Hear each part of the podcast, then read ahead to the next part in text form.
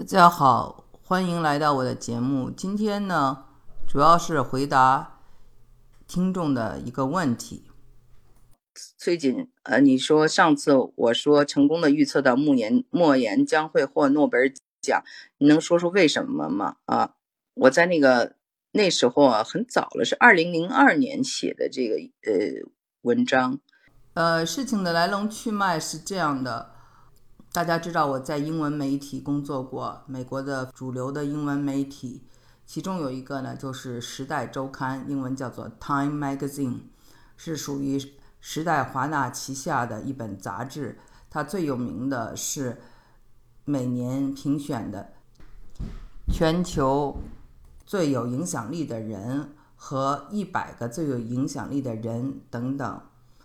那我呢，给《时代周刊》撰稿以来呢，就写了一些关于中国文学的一些文章。这个文章呢，也是我有意识想往这方面发展，给西方世界介绍一下国内的一些文学市场作家，因为我发现他们对这方面了解所知甚少。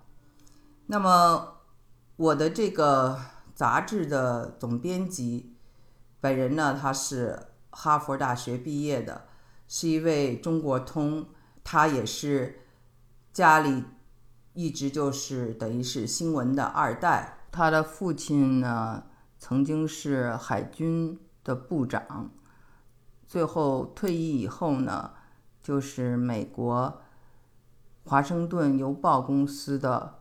董事，他和他的弟弟都从事新闻，跟我都有很多的合作，所以呢，可以说呢，这个大老板就很支持你写关于中国的文章，这才有可能你有自己的发展空间。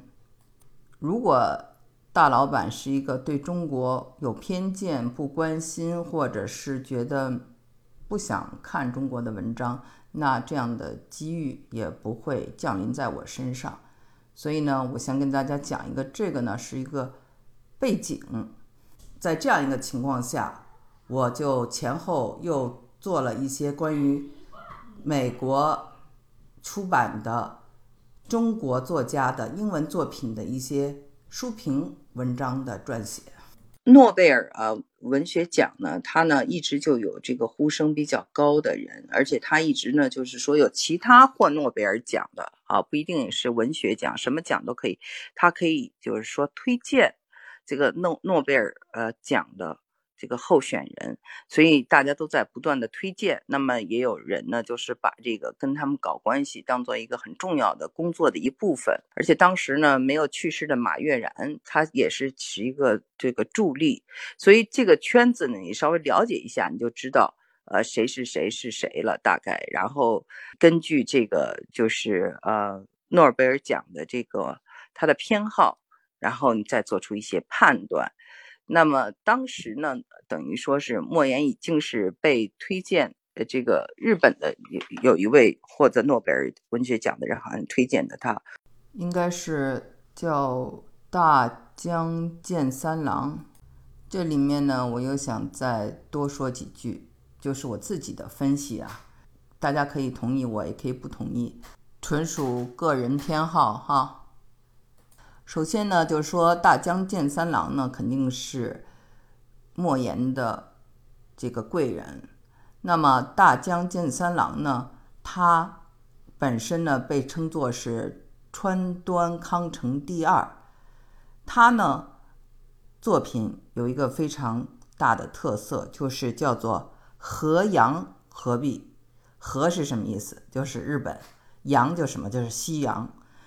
和洋合璧，就是说他受西方的文学，尤其是这种法国文学、存在主义、萨特等等影响非常的深。他的作品呢，又讨论一个西方非常关心的话题，叫做救赎，还有就是神性等等。对西方文学的这种熟知，使他受到了西方文学界的喜爱，然后最后获取了诺贝尔文学奖。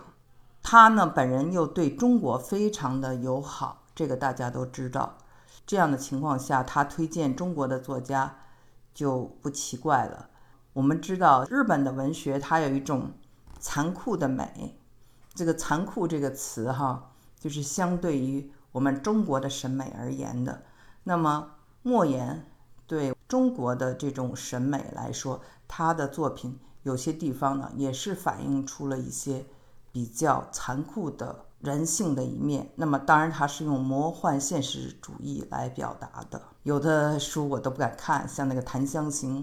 读他早期的作品的时候，我就觉得让我想起了这个《狂人日记》，不管是九国还是《吃婴儿》等等写法。大江健三郎，我们知道是非常喜欢鲁迅的。我们这个毕竟不是一个文学的。节目，那么现在我们还是言归正传，就讲说他被推荐了，但是被推荐呢，还是要花时间等待的。这个东西就是要呃，有时候花的时间挺长的，所以呢，他当时已经在那个圈子里头了，就有人开始系统的给他出这些书，因为你呃要是得奖的话，一定要文学作品要翻译成啊不同的语言。像有瑞典语、像英文等等，就是所以已经开始系统的给他翻译。那么呢，我们给他写评，那这都是一一些信号啊，就是你让《时代周刊》给你写评，这就是对他极大一个肯定嘛。而且我记得他当时出那个书叫《师傅越来越幽默》，好像是叫这么一本书，不是就是他的一个大书啊，就是特别呃成功的一部书。所以呢。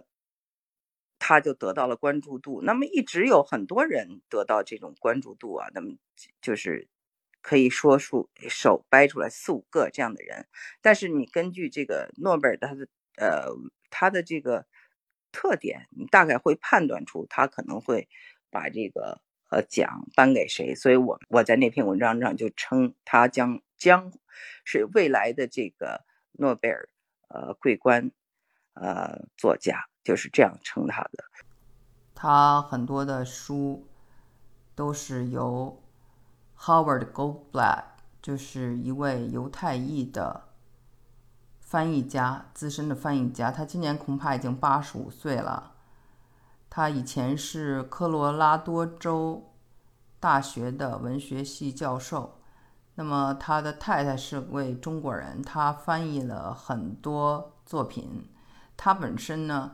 在这个美国就有一个很强有力的文学经纪人，这个经纪人推出了很多知名的作家，包括一些移民的作家、华裔二代，比如说谭恩美，还有《艺伎回忆录》等等作品。那这个经纪人本人就是学法国文学的，这个翻译葛浩文。以及他的经纪人可以说也是莫言成功背后的推手之一。预测呢，我想就是个早晚的事情吧。呃，他具体是哪年得的，我忘了，应该是至少十年以后了。我呢，只是预测到他会得奖，但是搞不清楚什么时候会得。在他之后呢，又有两位作家。也是我们在二十年前就开始关注的，其中一名呢是余华，还有一名呢是一位现在旅居英国的中国男作家。那么他们会不会得诺贝尔文学奖呢？这个我就不知道了。等他们有一天得了，我们再讲其中的故事吧。啊，就是这样一个来龙去脉。